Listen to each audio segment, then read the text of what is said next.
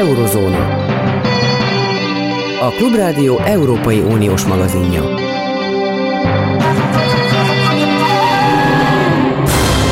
Jó napot kívánok, Zentai Péter vagyok. Ezt a műsort a különböző közösségi hálókon úgy konferáltam föl, hogy a magyar történelem legnagyobb szó szerinti értelemben haza árulása az a kétezer-tízes évek elejétől a kétezer-tízes évek végéig zajlott, úgy hét-nyolc éven keresztül.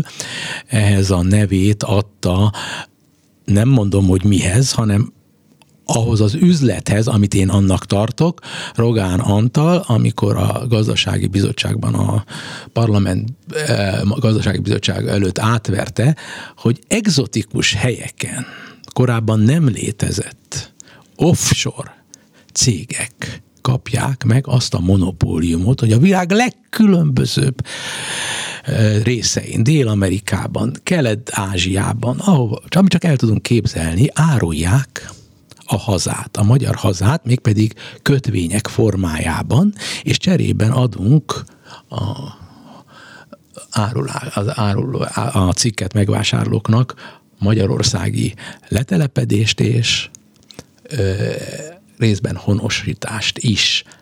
Például a Schengen övezetben azt csinálnak, amit akarnak, aztán kijutnak Amerikába, és kijuthatnak olyanok is, akik egyébként előző nap még mondjuk egy kémszolgálatnak a főnökei voltak, utána átöltöznek és kiállítanak saját maguknak egy teljesen más személyazonosságot, mondjuk, hogy parasztok Iránban. És akkor kóser, ahogy mondani szokták, jöhetnek bátran, és akkor átmennek majd Amerikába. Na most az egész nyilvánvalóan összefügg azzal, amit az Egyesült Államok most csinál, hogy tudniillik megszigorítja Magyarországgal szemben a, belép, a magyar polgároknak a belépési lehetőségét, mert nem tudja megkülönböztetni, ki a valódi magyar állampolgár, és ki az, aki csak áll. Na most ez egy olyan szerteágazó, intézményesített, szerintem bűncselekmény sorozat, amire nem volt példa. Úgyhogy azért ajánlom nagyon a figyelmükbe a következő beszélgetést, amelyet Ligeti Miklóssal, a Transparency International Magyarországi jogi igazgatójával folytattam. A letelepedési kötvényprogram mindenképpen felfele emelkedik ki, nem feltétlenül az ellopott vagy lenyúlt közpénzek összegét tekintve, ha úgy vesszük pénzösszeg szempontjából, ez egy pittyáner buli, de a kitalált konstrukció az sokkal közelebb áll a hazáruláshoz, mint az egyszerű hétköznapi vesztegetésben vagy közbeszerzési lenyúlásban megnyilvánuló korrupcióhoz. A, a hazát úgy árulták, hogy nem is árulták tulajdonképpen, hogyha most a közvetítői jutalékot, amelyet ilyen offshore cégek vettek föl, de ugye a kormány bízta meg őket, vagy a parlament bízta meg. Ki, ki kap, kiktől kapták ezek az offshore cégek a megbízást? Nem a kormánytól? Nem a kormánytól. A következő a felépítmény. Az, hogy letelepedésre jogosító, tehát tartózkodást lehetővé tévő kötvényeket értékesít egy állam vagy egy kormány, ez bár mindig megkérdőjelezhető, de nem szokatlan. Az Európai Unió számos tagállamában, ha jól tudom, kétezer-tizenhetes kutatási adatban foglalt megállapítások szerint a akkor egyébként még huszonnyolc tag unióból huszonegy tagállamban van valamilyen formában olyan államkötvényprogram, ahol a kötvényt vásárló befektetők, azok jogosultak a befektetésükhöz közel tartózkodni, tehát lakcímet létesíthetnek, beutazási engedélyt kapnak. Ezeken a kötvényprogramokon a kötvényeket kibocsátó államok általában nagyon sok pénzt szoktak kaszálni, tehát rengeteg nyereséget termelnek ebből, cserébe el kell engedniük bizony néhány biztonsági, vagy hogy mondjam, orrfacsarási tényezőt, például nem nagyon ellenőrzött vagyonok tulajdonosait engedik be az országukba, nem nagyon nézik meg, hogy honnan van a pénz, amit befektetnek ebbe az országba. Hát ugye, mint tudjuk, a pénznek nincsen szaga. A magyar konstrukció az azért volt egészen kirívó, mert nem a magyar állam értékesítette ezeket a kötvénycsomagokat, hanem ezek a bizonyos zömében offshore hátterű országokban bejegyzett kötvénykereskedő brókercégek, akik ugye államkötvényekkel, tehát pénzügyi termékekkel kereskedtek, és a jellemző megoldás arra, hogyha egy szolgáltató, egy cég kötvényekkel, pénzügyi termékekkel akar kereskedni, hogy az ország, Magyarország pénzügyi hatóságától, ez jelenleg is már a kötvényprogram idején is a Nemzeti Bank volt, korábban a pénzügyi szervezetek állami felügyelete, megszerzi a szükséges engedélyeket. A kettes számú meglepetés az volt, hogy a kötvényprogramban, az államkötvényprogramban részes brókercégek nem a standard hatósági eljárás útján szerezték meg a működési engedélyüket, hanem a parlament akkor éppen Rogán Antal által elnökölt gazdasági bizottsága adta ki az engedélyeket. Tulajdonképpen ez politikai döntés volt, rendkívül szokatlan, hogy politikai testületek politikai döntést hozzanak arról, hogy valaki Magyarországon letelepedésre jogosító államkötvényt értékesít. Például Szingapúrban, például Cipruson, például a Kaimán-szigeteken, ahogy ez megtörtént, és aztán leágazások voltak Dél-Afrika felé, ahogy látom, akkor a, Afrika, például Nigéria irányába, az Emirátusok irányába, Észak-Afrika, Közel-Kelet, és aztán külön orosz-szovjet utódállamok felé, és az egész működött úgy, hogy Rogán Antal a szavát adta, hogy ezek át vannak világítva ezek a cégek, és nagyon jó cégek. És onnan tudtuk tehát, hogy ezek milyen jók, hogy ő azt mondta. Semmilyen módon nem tudhattunk meg semmit róluk. A történet még ennél is cifrább, ugyanis a kötvényprogram révén nagyságrendileg húszezer személy jut Magyarországon, és ezáltal a Schengeni övezetben letelepedésre jogosító okmányhoz. Bár az okmányok érvényességi ideje öt év, de a valóságban a tartózkodás jogcíme nem évül el soha, tehát akik egyszer magyarországi letelepedési államkötvény révén magyar tartózkodási meg letelepedési engedélyhez jutottak, azok határozatlan ideig, vagyis életük végéig bármikor kérhetik a az engedélyük megújítását, úgy, ahogy mi magunk is magyar állampolgárként a személyigazolványunknak, vagy az útlevelünknek, vagy a jogosítványunknak a meghosszabbítását kérhetjük, és szabadon mozoghatnak Magyarországon, meg az egész Schengeni övezetben. Vagyis az Európai a... Unió lényegi országaiban, plusz Svájcban, plusz még olyan skandináv országokban, amelyek nem közvetlen tagjai az Európai Uniónak.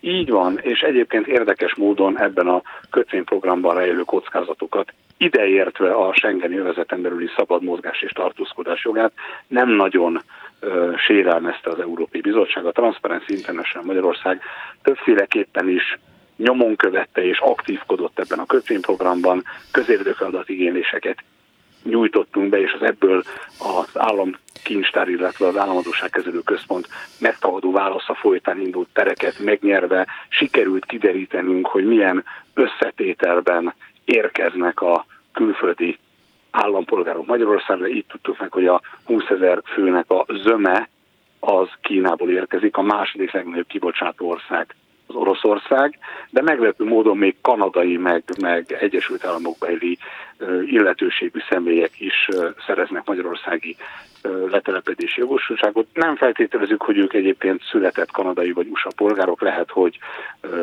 olyan másodlagos országok polgárai, akiknek mondjuk oroszként vagy kínaiként van már kanadai vagy, vagy u es á letelepedési jogosultságok is, ezt még nem tudjuk.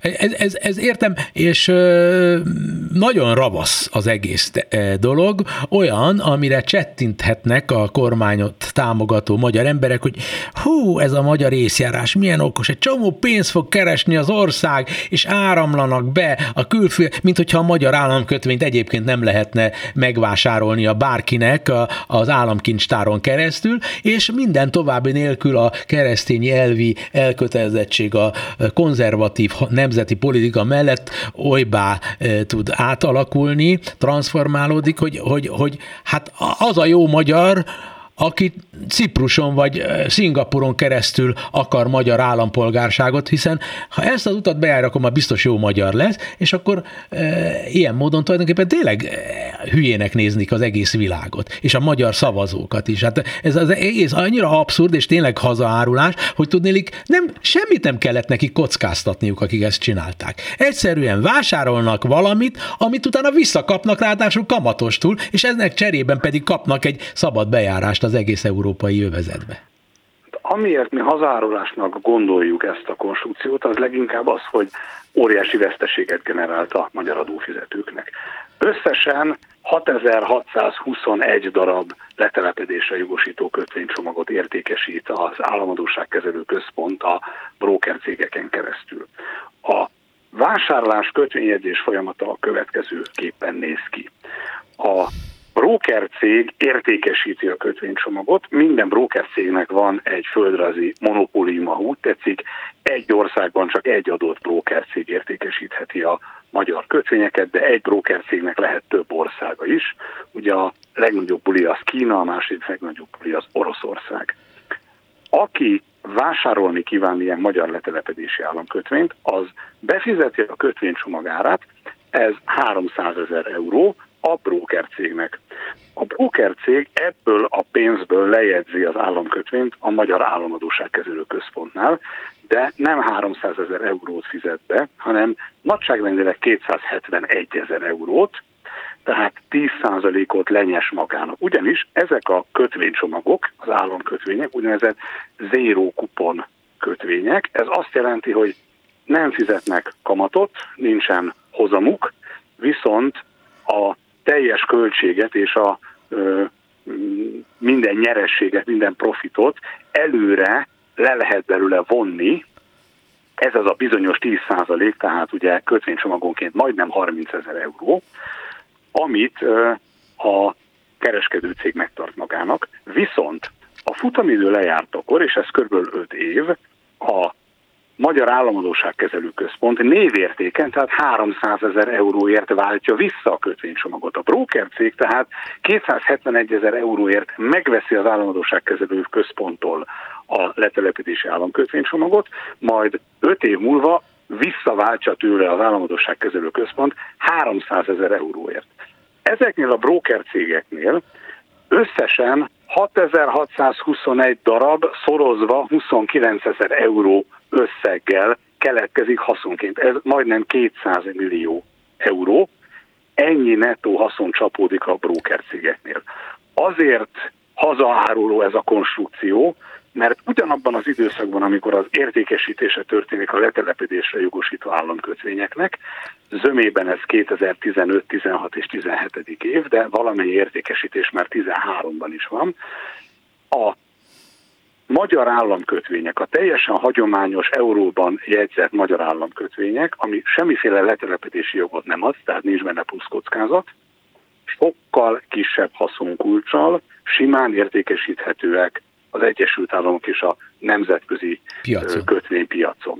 Ugyanakkor, amikor fut a letelepedési jogosító államkötvény, ilyen brutális törvényben limitált, törvényben meghatározott és garantált profittal, annak a profitrátának a tizedéért a Deutsche Bank amerikai vállalata, amerikai, amerikai U S A-ban működő leánycége értékesít letelepedésre nem jogosító magyar államkötvényeket. Tehát semmilyen pénzügyi, állampénzügytani indoka nincsen annak, hogy oly mértékben finanszírozhatatlan mondjuk a magyar államadósság, hogyha ilyen magas kockázatú, magas hozamot fizető és még letelepedési jogosultságot is eredményező, biztosító kötvényeket nem értékesítene Magyarország, akkor nem tudná megújítani az államadósságát, nem tudná kötvények útján finanszírozni a költségvetési hiányt, és akkor beomlana a buli. Nem, ilyen nincsen. Ez arról szólt, hogy olyan befektetőktől szereznek pénzt, akik nem kérdeznek semmit, nem törődnek azzal, hogy mi történik az ő pénzükkel. Ez nem olyan, mint az Európai Uniós támogatás, vagy mint az Európai Befektetési Bank által nyújtott hitel. Ez megkötés nélkül használható, pántikázatlan, szabadon felhasználható pénz. Ebből lehet kisvasutat építeni, meg el lehet lopni egy az egyben, és semmilyen kontroll nincsen fölötte. A garantora folyamat végén, aki a cehhet kifizeti, az a magyar adófizető.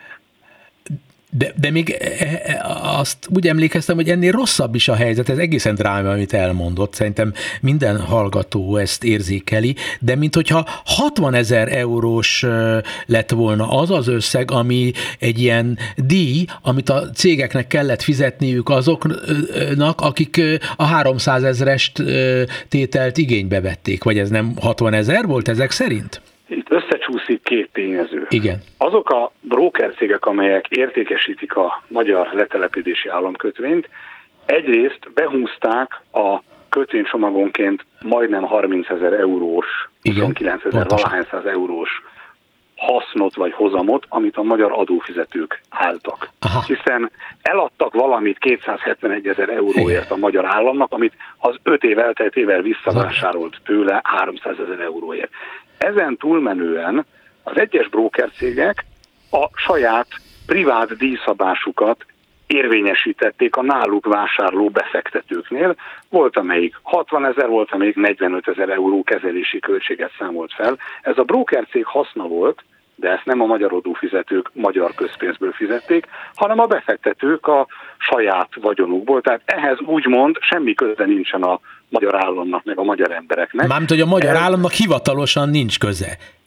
Hivatalosan nincs köze, de ez, ez minket nem is érdekel magyar emberekként. Mert de engem, nekünk... engem érdekel, megmondom miért, mert nem tudjuk, vagy most lelövi a poént, és valójában én vagyok a hülye, hogy, hogy azok a bizonyos broker cégek mit csináltak azzal az összes pénzzel. Azok, azt nem tudjuk, hogy mit csinálnak a broker cégek a pénzzel. Elvileg az a hír járja, hogy a brókercég az ugye külön szerződést köt a befektetőjével, aki nem kapja meg a letelepedési kötvényt, az végig a brókercégnél marad, a befektető pénzét is a brókercég kezeli, a befektető az csak egy igazolást kap a brókercégtől, hogy megtörtént a kötvényedzés, azzal megy el a bevándorlás és állampolgárság hivatalhoz, akkor még így hívják az idegenrendészeti hatóságot, hogy igényelje a magyar letelepedési jogosultságot igazoló okmányát, tehát a Magyarország igazolványát. Ehhez előbb kell egy nemzetbiztonsági átvilágítás, ez egy maximum tíz napos fellebezés, vagy valami probléma esetén további tíz nappal meghosszabbított folyamat. Fejből sajnos most nem tudom idézni, hogy a hatezer-hatszázhuszonegy kötvénycsomagot jegyző hozzátartozókkal együtt összesen húszezer figura, mert hogy befektetők és családtagjék is jöhetnek, tehát hogy közülük hányan akadnak fenn a szűrésen, de ezt megkérdeztük pontosan a hatóságtól, és van rá idézhető válaszunk, nem mondok valótlan, ha azt állítom, hogy tízes nagyságrendben, tehát, tehát hogy ezreléknyi arányban igen. szűrnek ki gyanús figurákat, a többség ezen átmegy. Na most Elvileg, ez abszurdum, hát ugye ez abszurdum, hát mondja meg nekem, hogyha az orosz, vagy az iráni, vagy az izraeli bárki titkos szolgálatnak, terrorszervezetnek, bárkinek a főnöke nem tud holnapra, vagy akár sürgősségi alapon ma este nyolc órára előállítani egy teljesen másik profilt, amelyik tök ártatlan, szűzies profil, és eközben bejut Magyarországon kerül, keresztül Párizsba, ahova akarok, és ott megszervez egy terrormerényletet, vagy beépül az ottani üzleti életbe, és azt mondja, hogy én vagyok legfantasztikusabb ember Oroszországban, és aztán kiderül, hogy Putyinnak az emberei épülnek be a német gazdaságba. Magyarország jó voltára. Hát ez konkrétan kiderült, mert azt tudni lehetett, hogy Szíria egyik honos polgára, aki az Assad rezsimnek a polgárháborús időszakban a úgynevezett Money Man elnevezésű, vagy gúny nevű pénzfelhajtója volt Európában, bizonyos Atia Kúri, az ugyanúgy rendelkezett magyarországi letelepedési kötvényel, mint a gé er u rövidítésű oroszországi katonai titkosszolgálat egyik vezetője. Talán Nariskin névre hallgatott, de lehet, hogy rosszul idézem, most ez tényleg több éves emlék.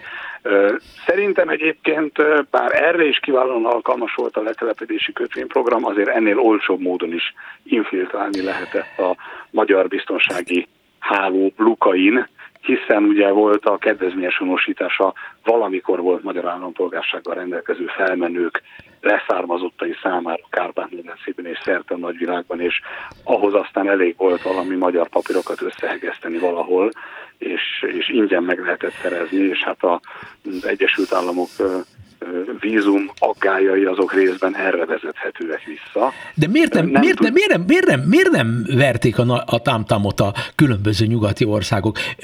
Lehet, hogy valakikkel Magyarország kormánya azért, hogy, hogy egyensúlyban legyen, mondjuk az izraeli titkosszolgálattal, nem tudom, más titkosszolgálatokkal, mégiscsak cserélt információkat, és azért, hogy ő ezt végigcsinálhassa, morzsákat leadott az izraelieknek, az amerikaiaknak olyan emberekről, akik bejöttek, és akkor ezzel tulajdonképpen egyensúlyba hozta magát? Ezt nem tudjuk. Ennél szerintem sokkal kevésbé James Bond és vadregényes a magyarázat. A legtöbb Európai Uniós ország és maga az Európai Unió is érdekelt a letelepedési államkötvény jellegű konstrukció. De hát ilyenfajta konstrukció, ön is mondta, nincs. Hát én is emlékszem, voltam Lettországban, Litvániában, ott, ott természetes volt, hogy azon a közvetlenül az adott állammal e, legtisztább módon kell e, kreálni valamilyen kapcsolatot, de nem Kaimán-szigetekkel lévő fogalmunk sincs, milyen céggel e, veszem föl a kapcsolatot, hogy a, a, az onnan köpésnyire, tízezer kilométernyire lévő Magyarországnak az államkötvényéhez akarok jutni és letelepedéshez. Hát ne, ilyen nem volt sehol. Kalapírozzuk el magunkat.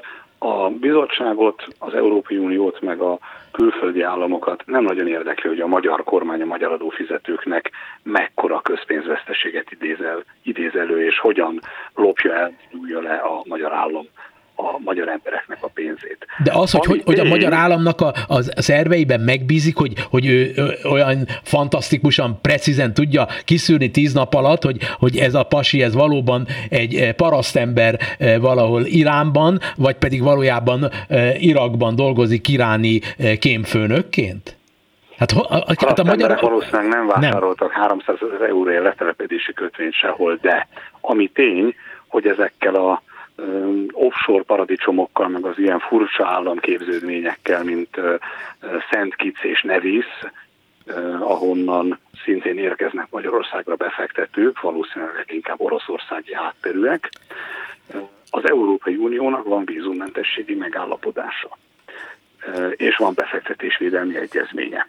Tehát amikor a Transparency International Magyarország az Egyesült Államok meg az Európai Unió vezetői számára a tanulmányunkban összegzett megállapításokat nyilvánosságra hozta, elküldte és megpróbálta megmagyarázni ezeknek a döntéshozóknak, hogy Magyarország tulajdonképpen korrupt kaput nyitott arra, hogy ezen keresztül pénzmosodaként működő, nem tudom, bukott vagy menekülő milliárdosok Európába hozzák a pénzüket. Ezen senki nem lepődött meg, mert hogy ezt egyébként üzemszerűen amúgy is csinálja sok ország, csak nem bukik rajta annyit, mint Magyarország, és még ezt a kockázatos befektetési formát, ami a korrupciónak megágya, az is próbálják több országban úgy üzemeltetni, hogy abból az államnak haszna legyen legalább rövid távon, és ne csak a kockázatok és az államot képviselő, vagy az államhatalom birtokában eljáró szereplők egyéni gazdagodása legyen a cél.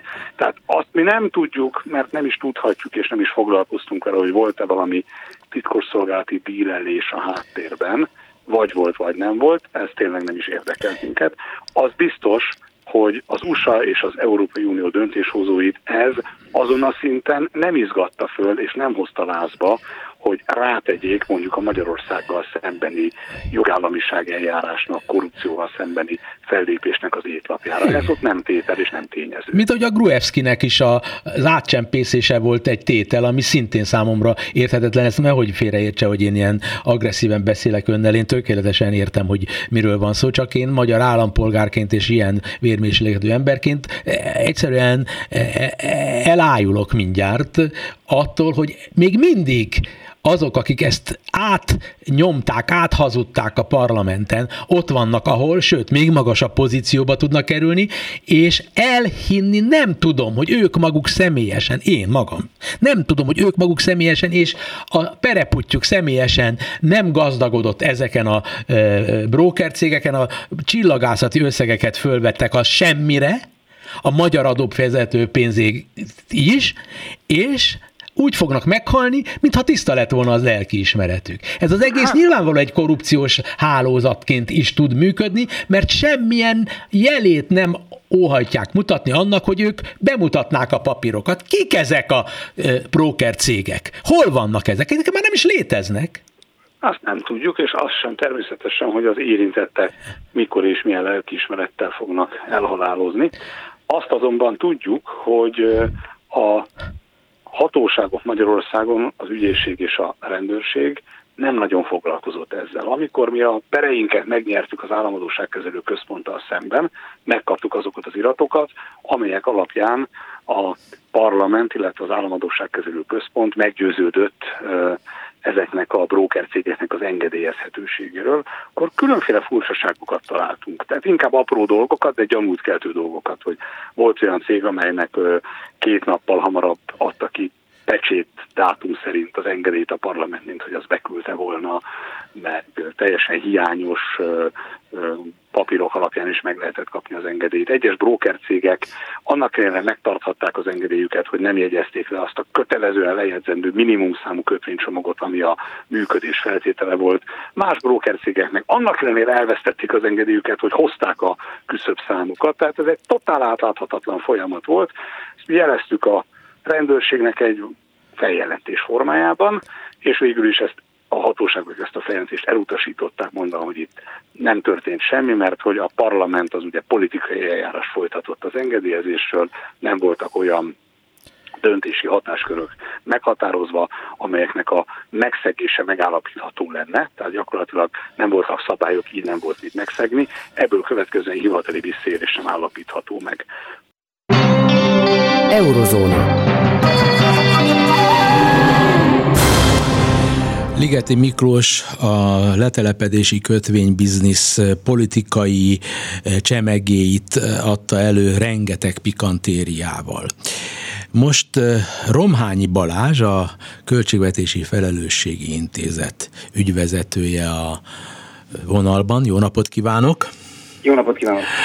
Ligeti úr is utalt arra, hogy együttműködtek, de ön ugye erőteljesen és kizárólagosan pénzügyi szakmai szempontból tudja nekünk fölvázolni, hogy mi ezek az egész programnak, amely tartott kétezer-tizenkettőtől kétezer-tizennyolcig durván, a pénzügyi, a nemzeti költségvetést, a magyar gazdaságot erősítő lényege, ha van ilyen jellegű lényegi üzenete mindannak, ami lezajlott, és amelynek politikai homályosságát most már érzékeli mindenki, aki végighallgatta a beszélgetést. Ugye kifejezetten az államadósság kezelés szempontjából nézve a dolgot, azt lehet mondani, hogy sem szükséges, sem olcsó nem volt ez a megoldás. Ha megengedik a kedves hallgatók, felolvasom az első mondatot az Államadósság Kezelő Központ küldetés nyilatkozatából. Ez úgy szól, hogy a, költség, a á ká ká küldetése a költségvetés biztonságos finanszírozása hosszú távon alacsony költségek mellett a kockázatok figyelembevételével, magas szakmai színvonalon, kifinomult módszerekkel. Na most az a kérdés, hogy akkor ehhez képest mit ö, teljesített ebből, vagy mihez járulhatott ebben hozzá a, a letelepedési kötvényeknek a, az egész ö, konstrukciója. E, és ö, ugye ebben egyrészt meg kell nézni, hogy ö, mint ahogy az első fele a mondatnak mondja, hogy hosszú távon alacsony költségek mellett, erre külön ki fogok térni, illetve a kockázatokra való figyelemmel, tehát a kockázatok mérséklése. Milyen, milyen kockázatokról beszélünk itt?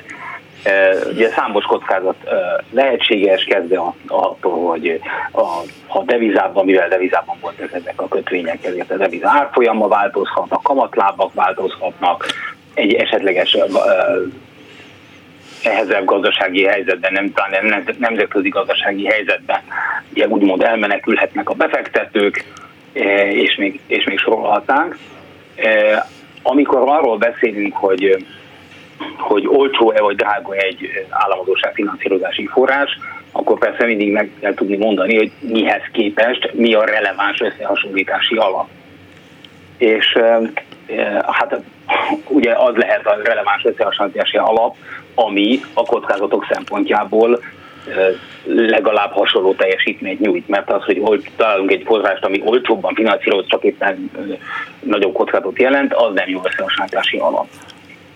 Most nagyon rövidre fogom a dolgot, ugye azt látjuk, hogy egy olyan időszakban, tehát ahogyan is említette kétezer-tizenkettő-tizennyolc, vagy ha csak szigorúan a kibocsátásokkal, dátumát, naptárát nézzük, akkor tizenhárom és tizenhét között viszonylagos nyugalom uralkodott a nemzetközi piacokon, tehát ugye túl voltunk már a a kétezer, hát mondjuk Amerikában már kétezer-hétben elkezdődött hozzá. Hát túl voltunk a válságon, tehát már akkor az, az az az időszak, amikor a magyar gazdaságnak eleve jól ment, és nem szorult speciális finanszírozásra.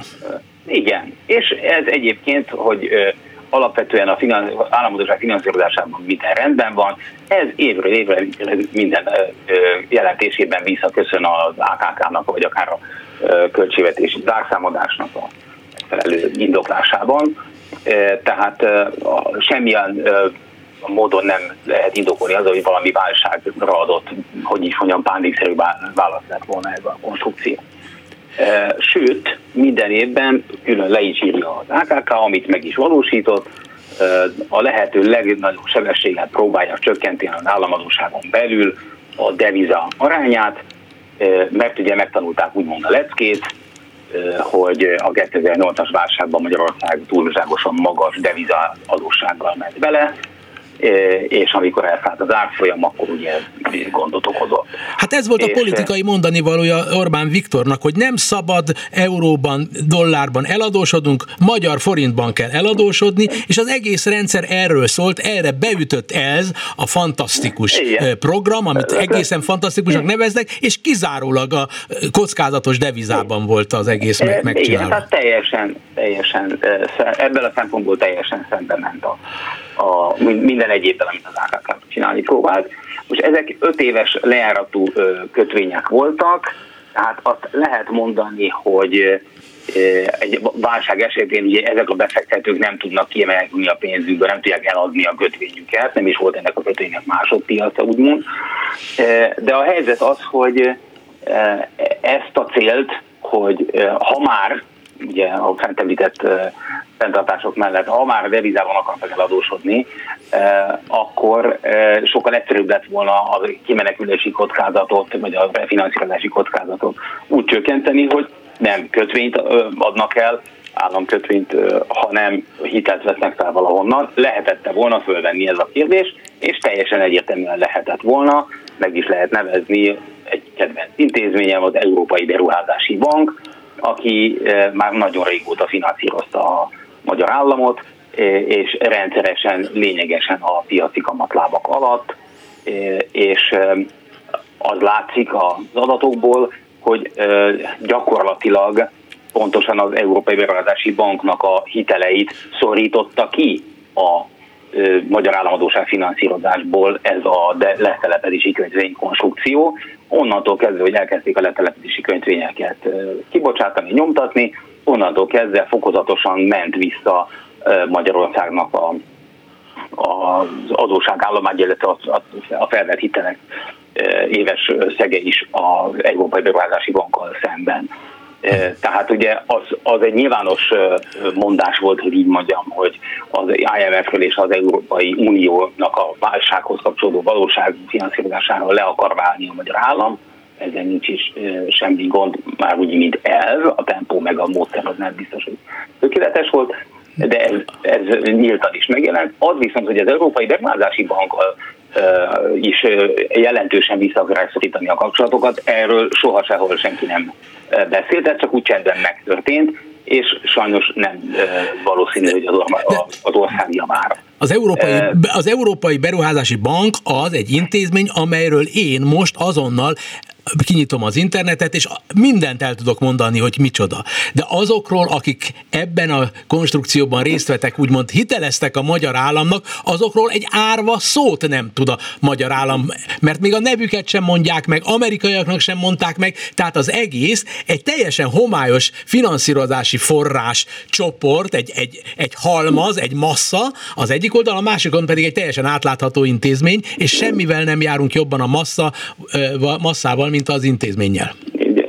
Hát igen, hogyha ezt hogy a, elavult módon az országgal szemben, ország szempontjából nézzük, de hogyha a szigorúan vagy szűkebb értelemben a kormány érdekét nézzük, akkor sajnos nehéz szabadulni a gondolattól, hogy a, a, a letelepedési kötvényesek, nem tudjuk, pár száz, vagy lehet, hogy pár ezer fős halmaza, abban a szempontból sokkal jobb volt a kormánynak, mint az Európai Beruházási Bank. És miért jobb? Hogy Miért jobb? Mert hogy nem, ők nem támasztottak semmilyen feltételt a magyar gazdaságpolitikából, vagy bármi egyéb politikailag kicsit is kényes szemponttal kapcsolatban.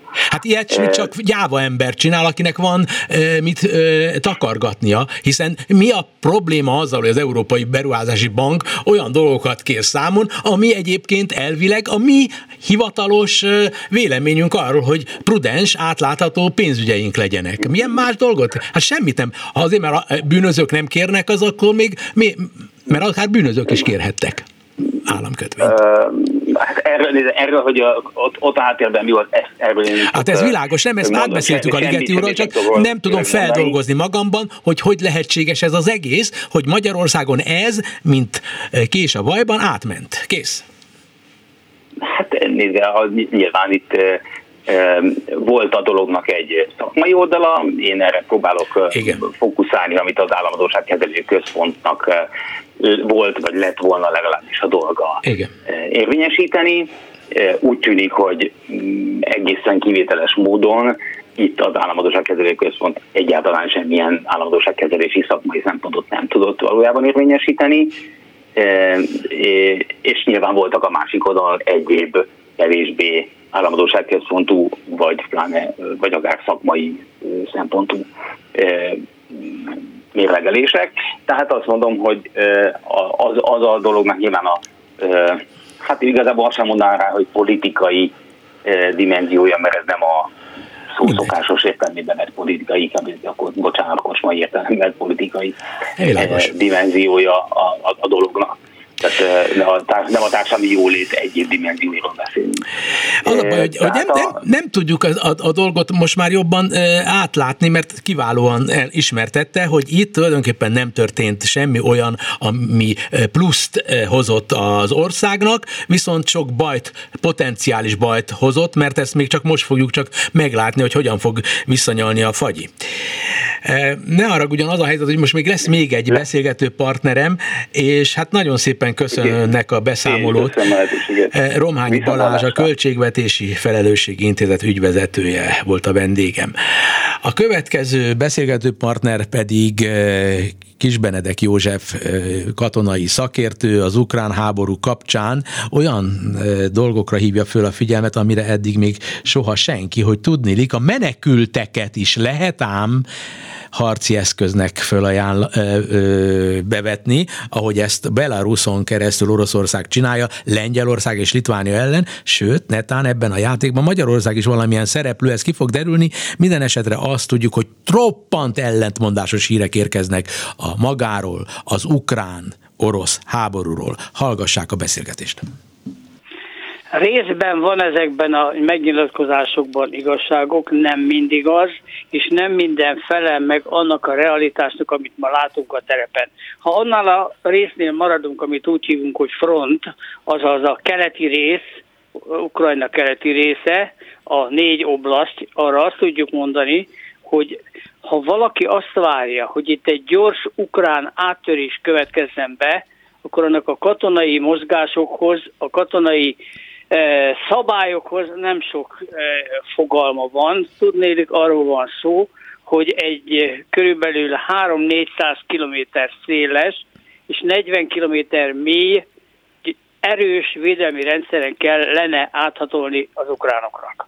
Most az ukránoknak rendelkezésre áll összesen tizenegy dandár.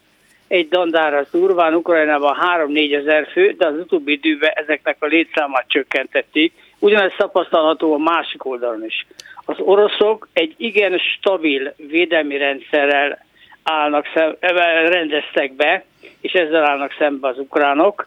Ez azt jelenti, hogy három olyan kemény, megerősített vonal van, ahol a harckocsi akasztóktól kezdve a különböző árkokig és esetenként, helyenként betonnal megerősítve gyakorlatilag a támadók helyzetét lehetetlenné teszi. Ez pedig megerősíti még az, hogy az oroszok rengeteg, de több millió aknát telepítettek a védelem első vonalába, tehát az, az úgynevezett elővéd szakaszra. Az ukránok próbálják felszedni ezeket az aknákat, ami a sűrűséget illeti, az körülbelül a négy-öt darab per négyzetméter, tehát nagyon sok. Ha felszedik nem könnyen az ukránok, akkor az oroszok ezt észlelve azonnal telepítenek másikat. Ez a telepítés történhet akár légiúton is, akár tüzérségi eszközökkel is. Lényeg az, hogy ezt az elővéd vonalat folyamatosan erősítik. Tehát itt valaki arra számol, hogy egy gyors áttörés lehetséges ukrán részről, az nagyon-nagyon téved. Itt egy nagyon hosszú folyamattal kell számolni, véres folyamattal, és azt is lehet látni, hogy az ukránok jelenleg a nehéz technikát kímélik. Pontosan az aknák miatt tudnék, ha ráfutnak, akkor ebben az esetben ezek a harcjárművek legalábbis egy időre hát harcképtelenné válnak, plusz azon kívül azt lehet tapasztalni, hogy most már szinte minden nyugati eszközből az oroszok szereztek fegyvermintát, aminek egyéb következménye vannak, nyilván ezeket szét fogják szedni. Ez az egyik része a dolognak. A másik része, még mindig azon a szinten vannak az ukránok, hogy kisebb alegységekkel. Tehát az azt jelenti, hogy akár húsz-harminc ember próbálják megkeresni a gyenge pontját a védelemnek, és ott betörni. Hát ez a folyamat még nem fejeződött be. Ez van a front keleti részén.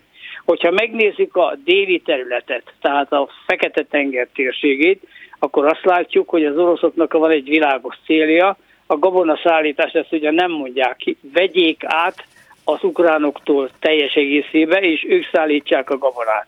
Hát ez mondjuk nem mindenkinek fogadható el, akár a nemzetközi közösség részéről is, ezért látjuk például a napokban azt, hogy három hajó, ezek török, görög és izraeli hajó, próbálta az úgynevezett orosz blokádot áttörni. Hát ez az áttörés az azt jelenteni gyakorlatban, hogy megpróbálnak elmenni az ukrán kikötőig. Nemzetközi vizeken természetesen, mert nem léptek tudomásom szerint az ukrán kikötőkbe. De ezzel tesztelik az oroszokat. Miért tesztelik? Azért, mert az oroszok azt mondták, hogy ha ide hajók jönnek és a szállítás beindul, akkor ők ezt katonai célnak tekintik és meg fogják támadni. Hát idáig nem láttuk azt, hogy támadást intéztek volna, ezért bátorkodom kijelenteni azt, hogy tesztelésről beszélünk. Ugyanakkor ezeket a hajókat, amelyek civil hajók, tehát polgári hajók, amerikai felderítő repülőgépek kísérték. Tehát pontosan tudják azt, hogy merre mentek, milyen orosz ellentámadással lehet számolni, milyen mozgások voltak a levegőben, illetve a tengeren, nem tapasztaltak mozgás, tehát következtetés az egyik az, hogy az oroszok nem hajtanak végre ellentámadást, hát furcsának is tartanám egyébként, hogy más országnak a hajóinak neki mennek, illetve nem biztos az a képesség orosz részről, hogy meg tudják ezeket a konvojokat támadni. Harmadrészt azt sem szabad elfelejteni, hogy ezek civil hajók. Civil külföldi hajók ellen támadást intézni, hát következmények nélkül elég nehéz. Tehát ez itt nem működik. A következő dolog, ami ehhez tartozik, az az, hogy a Dunán lévő két kisebb kikötővárosban lévő, hát kikötővárosa, Izmail az hetven ezer lakosú város, lévő gabona létesítményeket támadták az oroszok drónokkal. Ez azt jelenti, hogy nem a várost, nem katonai objektumot, úgy egyébként Izmailban van az a katonai bázis, ahonnan a Dunai flottát irányítják, tehát ott van a parancsnoksága. Úgy gondolom, hogy ezek a támadások még folytatódni fognak, de nagyon óvatosan, tekintettel arra, hogy itt nagyon közel van Románia, és hát ugyanezt lehet elmondani, ugyan nem NATO-ország, de Moldováról, és hát azt lehet látni, hogy itt száz méterekre vannak a határok. Tehát itt azért nem lehet azt sem elmondani, hogy ezek az orosz drónok olyan kiválóan pontosan találnak célba, tehát akár véletlenül is bekövetkezhet olyan, hogy megtámadják Romániát. Románia teljesen joggal, el kell mondjam, tiltakozott is emiatt. Hát azt szeretnék, és ebben benne vannak a románok is, meg többen más ország, hogy a, a, a Dunán is szállítsanak hajót. Nyilván kisebb a kapacitás, kisebb a lehetőség, de végül is lehet szállítani hajót, a hajón gabonát. Ugyanakkor azt lehet látni, hogy a napokban ugye bejelentette Horvátország, hogy ők is hajlandók. Tehát azt látjuk, hogy ezen a déli területen az, az egész frontvonal kezd kiszélesedni, és tulajdonképpen nem csak arról beszélünk, és én nem fogadom én ezt azt, aki azt mondja, hogy állóháború, hogy csak keleten vannak harcok, hanem hát bizony délen is elég feszült a helyzet. Aztán nem szabad elfelejteni, azt szintén hozzátartozik a teljes képhez az, hogy azt tapasztaljuk, hogy a ukrán városok ellen ismételt támadások vannak orosz részről. Harkivot tapasztaltuk, láttunk ugye újabb támadás Kijev ellen, Ogyessa ellen, tehát ez gyakorlatilag azt tudom mondani, hogy majdnem folyamatos, ugyanakkor hát vannak nyilván napok, ahol, ahol szünetelnek a támadások. Uh-huh. Aztán az erősödő kapcsolat, illetve a romló viszony Belorusszia és Lengyelország között. Azért ne felejtsük el, hogy Belorusszia és Lengyelország között a lengyelek építettek egy, egy határkerítést, ez száznyolcvanhat kilométer hosszú.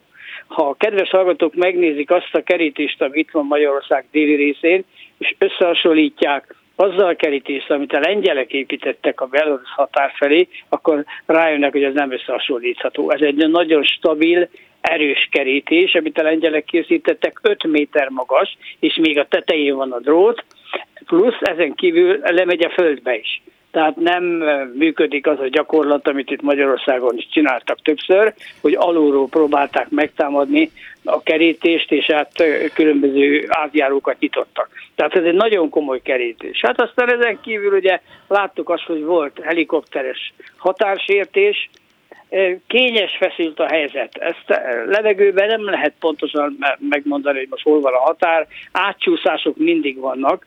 Ezek az átcsúszások viszont másképpen érvényesülnek békeidőben, és megint másképp egy háborús helyzetben. Tehát azt lehet látni, hogyha úgy sejtik, hogy egy-két helikopter túl közel ment, hogy netalántán átlépte a határt, lengyelek azonnal tiltakoznak. Most a fehér oroszok pedig azt mondták, hogy nem lépték át ők a határt, tehát ezzel lehet vitatkozni, én nem tudom, hogy mi a valós helyzet. De minden esetre azt tudjuk, hogy ott vannak a Wagner zsoldosok Belarusban, igaz? És az, azoknak a mozgását nagy aggodalommal figyelik, legalábbis így mondják, lehet, hogy ez csupán teatralitás. Az amerikaiak is, és a lengyelek is, vagyis egy NATO országnak a, a határ szélén ellenséges zsoldosok orosz pénzen és orosz összefonódással.